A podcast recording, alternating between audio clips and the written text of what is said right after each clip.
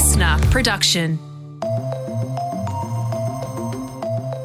In today's briefing, we go in depth on the big news from Hillsong this week that its founder and global leader, Brian Houston, is stepping down to fight charges that he concealed his father's alleged sexual abuse. Brian Houston has been charged following an investigation into the alleged cover up of child sex offences. Brian Houston is stepping into the shadows. We've talked about the effects of the situation with my father going back many years up to the current legal case and the impact this has had on me emotionally. Now, we're going to discuss what that means for Hillsong and its expansion in the US. Plus, you'll find out about another movement in Pentecostal America, the Seven Mountain Mandate, which wants to dominate society. Saying that Christians deserve to rule the US, that they have biblical authority to do it, and that they should take things back in any way possible. That interview with Elle Hardy, who's travelled the world studying Pentecostalism, in just a moment. First, today's headlines with Jan Fran. It is Friday, February the 4th. Well, the leader of ISIS has died in a US Special Forces raid overnight. The United States military forces successfully removed a major terrorist threat to the world, the global leader of ISIS, known as Haji Abdullah. That's the US President Joe Biden. Haji Abdullah had been a leader of the group since 2019, uh, which is when the US killed the former ISIS leader, Abu Bakr al Baghdadi, in a very similar raid. Yeah, he died in the same way that al Baghdadi did, actually, by exploding a bomb that killed himself and members of his family. This included women and children. He exploded the bomb as US forces approached the building that he was in in northwest Syria. He took out 13 people with him, including six children and four women, uh, but there were no US casualties. A slight update on the Novak Djokovic saga. The world number one tennis player has said that he will give his side of the story on what happened in Australia. Uh, this was during a press conference that he did with the Serbian president. Having in mind that I have not spoken publicly regarding the events in Australia, and this is the first time that I speak publicly, I ask you for patience because in the next seven to ten days, I will address the media with more details with my, so to say, version of the story and everything that happened in Australia. Novak Djokovic, and that's a translation from the ABC. I think we know what happened. He was treated like absolute rubbish and used as a political pawn. Anyway, good for Nadal. Um, you are so fired up about the. I don't think I've seen you fired up about a case so far this year. Djokovic has done this for you. Let's hear what he has to say well, when he look, finally opens. If we're up. not going to let him in because of his vaccination status, do it when he applies for the visa, not when he gets here and Sure. treating one of the best athletes in in history yeah, well, like rubbish. Yes, there was an 11 day saga which included two visa cancellations, according to Tom, at completely inappropriate times. He did also spend five nights in an immigration detention hotel.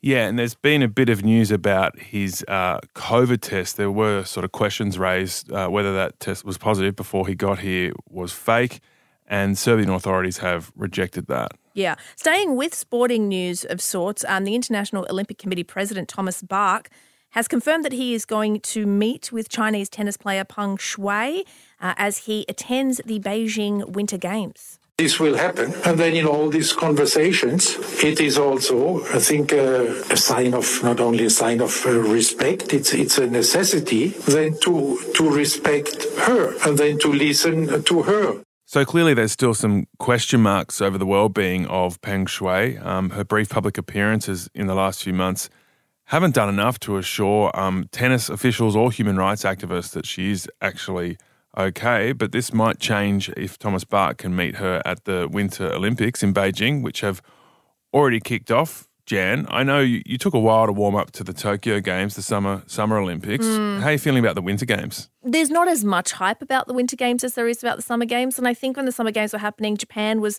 you know, there's a lot of kind of COVID cases and people were sort of worried, like, what's it going to do to Japanese society? Well, the start of the Delta wave. Yeah, it's the start of the Delta Wave, exactly. Oh, dare I admit, I'm probably not as excited or as fraught about the Winter Games as I was about the Summer Games in Japan. I think it's funny for us Australians. We're more of a summer games kind of nation. Mm. We don't have that much snow. Although we did have an Australian curling team Mm. in the Winter Games for the first time ever. Detecting a little bit of froth there. Well, sadly, they were knocked out yesterday. Oh. But that, you know what? I'm happy that I just couldn't believe that we even had a cur. Like we don't even have a curling ice rink in Well, Australia. if Jamaica can have a bobsled team, we can have a curling team. Yeah. For those of you who don't know what um, curling is, I do not blame you. Quick Google. You might still not know what curling is after Googling it, but give it a go. And the Chief Medical Officer has announced a new task force that is going to look into how many people in aged care have died without a booster shot. We are looking to try to get more details about those those deaths. Yes, so that's Paul Kelly, who's the Chief Medical Officer. Basically, it's been really hard to get accurate data about exactly what's going on in nursing homes, but we do know that around 500 people have died in nursing homes in January alone, which is more than last year in total. Despite that, Richard Colbeck, the Aged Care Services Minister, reckons the sector's not in crisis. No, I don't accept that it's in complete crisis. Yeah, that was the uh, the commentary that has really got his critics riled up, including the opposition leader Anthony Albanese, uh, who called for Colbeck's resignation. If Richard Colbeck does not resign today, the Prime Minister should sack him. He is simply incapable of fulfilling the task of looking after the interests of old, vulnerable Australians. Of course, Colbeck has been um, under some serious criticism, and we reported this this week for going to the cricket instead of fronting a Senate committee about um, the aged care situation during the COVID crisis. And more than 100 truck drivers have been recruited in Western Australia because the east west train line is cut off due to flooding. It is clear we won't be able to bring in as much product as we have in the past, and that's why there are restrictions because we really need to make sure people can just buy what they need. That's Western Australian Transport Minister Rita Saffioti there. Last month, massive rains and flooding damaged large sections of the Trans Australian Railway, which uh, links the eastern states with WA. Now, normally these triple road trains and these massive trucks aren't allowed to transport freight between SA and WA for safety reasons, but they've been given the green light because they're so desperate to get produce through. Yeah, asking for military assistance uh, hasn't been ruled out as well uh, because it could take two months for supplies to return to normal, although it is expected that the railway um, is meant to be functioning again from, I guess, mid February, February 17. That's fingers crossed. Coles and Woolworths have both imposed buying limits on a bunch of products, including flour, sugar, rice, pasta. So if you're in WA and you're having problems getting some goods, that's why. And a Brisbane Christian college has backflipped on its policy that required parents to sign a contract that said their children could be expelled based on their sexual orientation or gender identity. Yeah, so the school, Citipointe Christian College, says that it quote unquote deeply regrets that the contracts made students feel discriminated against. Uh, but the principal of the school says that the school has a right to maintain its ethos and the freedom to continue to provide an education based on shared belief. Yeah, so the furor over the Citipointe Christian College um, has actually led the Prime Minister, Scott Morrison, to recommit to changing laws that allow religious schools to expel gay or transgender students. No, I don't support that. Mm. Um, I mean, my kids go to a Christian school here in Sydney, and I wouldn't want my school doing that either. Yeah, this comes as federal parliament considers the Prime Minister's religious discrimination bill.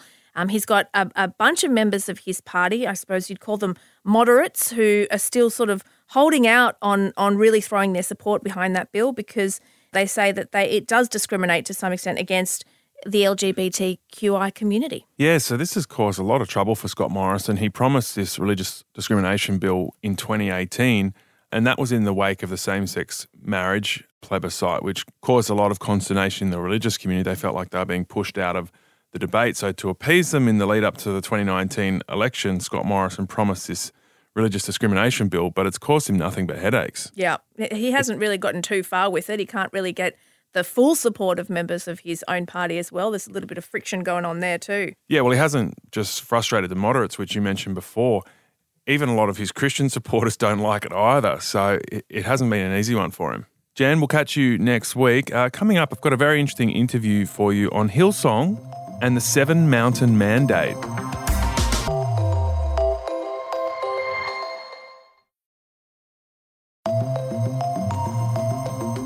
Hillsong has been an amazing Australian success story, starting in the 80s in the Hills District in Sydney by couple Brian and Bobbie Houston. Their church now is in 30 countries with over 150,000 members. But since the Royal Commission into Sexual Abuse, a storm cloud has been building around Brian Houston. His late father, Frank Houston, was alleged to have sexually abused several young boys. Now, he died in 2004 and was never charged. But last year, Brian Houston was charged with concealing allegations of his father's abuse. Now, he's vigorously denied the charges and pled not guilty. On Sunday, Brian Houston put out a statement saying that he would step down from his leadership role at Hillsong while he fights to clear his name in court. And he said that will take all year. So, in this app, what does this mean for Hillsong and its global expansion?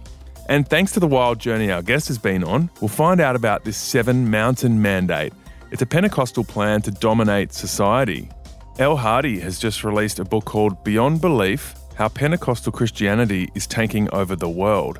And to write this book, she's travelled to 12 countries, including Nigeria, Brazil, Guatemala, to give a fascinating portrait of this growing global movement. Elle, thanks so much for joining us on the briefing. Let's go first to the news about Hillsong. How big a blow is this to the movement to have its founder, Brian Houston, stepping down to fight these charges?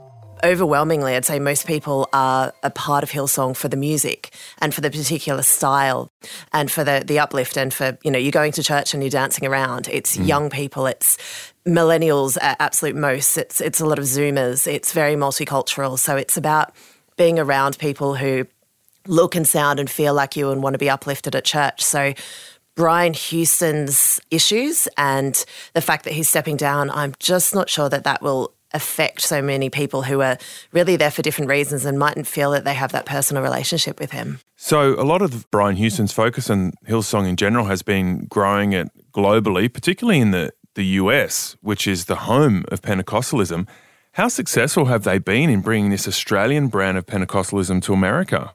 It might surprise a lot of people, but one of the things that has made Hillsong popular in a place like America is that it has quite a light theological touch compared to most American Pentecostal churches, compared to, to most Pentecostal churches around the world. You know, it's it was originally came out of America, but it's biggest in places like Nigeria and Brazil and, and Korea. So it does have a much lighter sense. Uh, Carl Lentz, the, the pastor who fell from grace in the US, um, recently most famous is Justin Bieber's pastor. He went on, I think it was The View, and and refused to condemn abortion. Mm. That's huge, you know, for, for an evangelical in America. So so it really shows that it's giving people a lot of people who might have grown up in very sort of hellfire and brimstone type of churches. It says, you know, you can still believe in God, but you can feel good.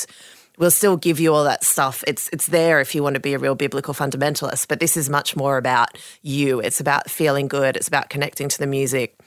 It's about being a Christian but being able to live in a secular world.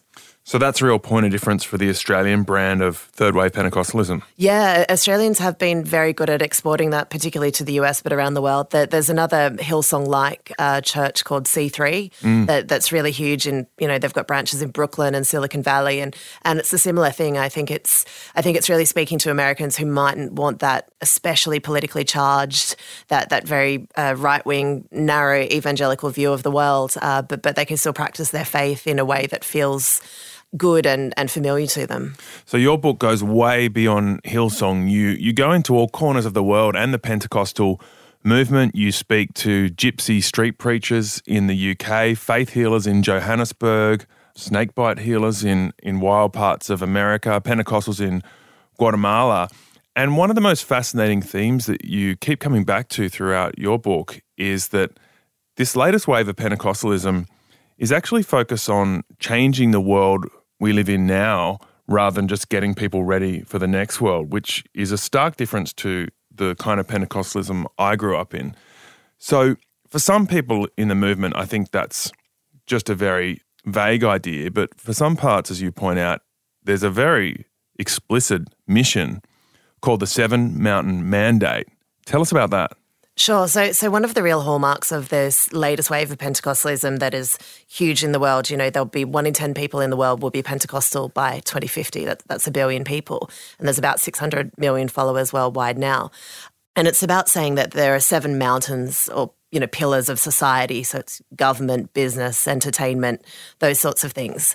Education is, is, probably the really big one. And it says that you know these have been conquered by demons and believers have to overtake them and conquer them to bring you know eventually the end days but just to live their lives in this you know secular world that a lot of these people in America don't necessarily believe in this isn't to say that's something that Hillsong's into, um, as far as I'm aware, and it's just not something that probably would translate to Australia. But in the US, it's becoming very powerful, and it's sort of the the theological wing of of Trump and his MAGA movement, because they know that they've lost the Democratic battle. GOP can't really win apart from gerrymandering and, and all sorts of things like the electoral college. And they know that they've lost the, the demographic battle as well, that, you know, more and more people are, are voting for, for the Democrats. So this is saying basically screw all of that. We've got a biblical mandate and we're going to do it. How many Pentecostals in America are sort of behind, you know, the Seven Mountain Mandate? Is it just a fringe thing? And how much power does it have? How many sort of adherents are in positions of power, either culturally or politically in America? It's really difficult to say. There are definitely some people uh, within the Republican Party structure. The the former, I think it was vice president of, of the Texas GOP, uh, David Barton, is one of the big promoters of it. It's difficult to say exactly who's preaching it, but it, it's quite a big thing online. The pandemic really pushed a lot of people onto Facebook and they were getting their, you know, a lot of spiritual nourishment late at night, maybe, you know, when you're not having your family to bounce ideas off and things like that. So a lot of people you can really see going down rabbit holes into this kind of stuff. There's some pretty fiery Facebook preachers that are really promoting it a very big church in America, Bethel, which is very similar to Hillsong, just more American and, and a bit more hardcore. Their leader, Bill Johnson, was one of the guys who really began promoting it. How much is in the churches, it's really hard to say, but it's certainly very online. Their preacher mightn't be preaching it, but they're getting it from a guy that they follow on Facebook. And it's certainly fortifying and encouraging some people on in the Republican Party and the right of American politics to to really go down a route of Christian dominionism. And I think that's the troubling thing. You know, we saw some people that um, stormed the Capitol on January 6th that were directly inspired by this and directly inspired by the people who were promoting it. So it's certainly in there, and some powerful people with some not great ideas are certainly using it for their own ends. So, what are their ideas? What are they trying to achieve? Basically, uh, Christian dominionism. So, saying that Christians deserve to rule the US, that they have biblical authority to do it, and that they should take things back in any way possible. So, why I said that education's the really big one, it's Republican Party has long been very good at, at going for things on a local level. Democrats, they all tend to want to be Obama and give the big speech. Republicans tend to be the kind of people who go into their local school board and take it over. So you're seeing a lot of banning of books and controversies about critical race theory and things like that now. So they're really getting into that sort of end of things and really trying to push it from from schools up. And even things like the guy who founded it, Lance Wallnau, said there's no uh, secular employment for the believer. So it's saying, you know, get into your workplace, just do everything in your power as an individual. That's obviously an interesting strategy. You know, it's just, just getting everyone as, you know, to, to be a, a lone wolf soldier. So do you think some of the decisions by Donald Trump were trying to court the votes of these kind of people? Oh, absolutely. Pentecostals uh, were his first believers, much more so than, than say, your Southern Baptists or things like that. They really got behind him straight away because the, the style of the populist uh, politician really blends with that of the, the charismatic Pentecostal preacher. It's very about what you feel. It's very emotive. There's a disdain for experts. Mm. And there's a real feeling that the believer is sort of being besieged by the secular world around them. So that's why we're seeing over and over again these populist politicians having Pentecostals behind them. So Jair Bolsonaro in Brazil, Duterte in the Philippines, even Viktor Orban in Hungary. Pentecostals tend to recognize a similar kind of guy to them and get behind them very quickly. Yeah, it's so weird in the case of Donald Trump, though, because of his immoral behavior, which goes against the sort of actual core values of, of these people who are ultimately, in a cultural sense, very conservative, which he's not, but he can still speak to them somehow, which is absolutely mind blowing. Yeah, he's not constrained by their morality. He can do their bidding, but he doesn't have to pretend to, you know, be a good family man or anything like that. And that, that is certainly part of the appeal. They they're, they're very politically pragmatic. So is it fair to compare this 7M or the Seven Mountain Mandate movement with QAnon. There does seem to be parallels, but I'm also conscious that QAnon is is so extreme that that may be unfair in their eyes. That comparison. Yeah, look, there, there's certainly some crossover, or, or at least in that it's been called conspirituality. Yeah. Um, so, so people tend to come into uh, these things in all sorts of, you know, from all sorts of different things. It's whatever piques your interest might get you into it. So it might be that there's a cabal of pedophiles secretly controlling the world, or it might be that we need to take America back for God. That's why the January 6th storming of the Capitol was so interesting because you saw a lot of these what what this coalition actually is. You know, you, you saw the guy in the Viking horns, and and you see Instagram stars, and then you see you know real true believers whose pastor had kind of worked them into a frenzy, and they they went back in with their Bible to take America back for God. Yeah, I think the lengths they're going to might be different, or the extremes in the various positions, but the structure of the ideas seems to have a lot of similarities. There's a a small L liberal agenda, which is sort of taking over the world, you know, supporting gay marriage or it might be around abortion. And they see that as something they want to fight back against and that it's a, a kind of left wing or liberal conspiracy against their values that's dragging the world down and they're banding together to fight back against that there's so many structural issues and, and things like that in the world that are, you know, people are starting to find that things are really unfair and things suck, right? You know, there's really growing inequality. There's, you know, state services are being cut everywhere, you know, in the US and, and in, in a lot of the, the global south. The pandemic just made everyone's life miserable. And people are sort of looking to things to, to cling to, I think, in terms of beliefs and also what they can do about it, what they can personally do to feel powerful.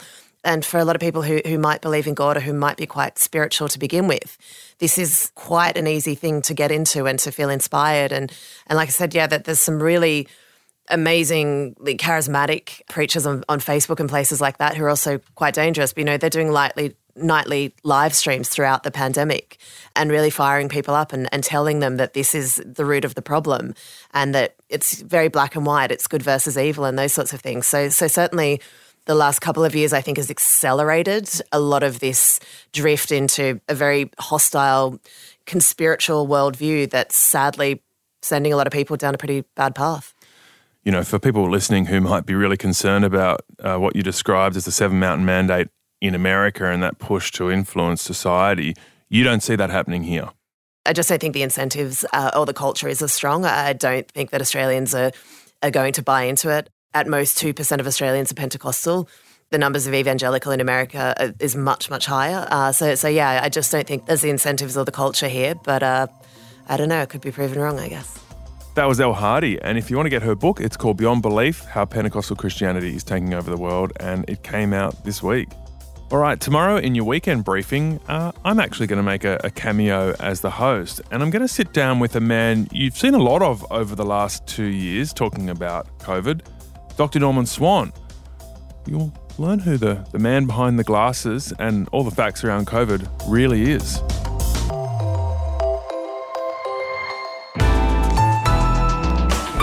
Listener.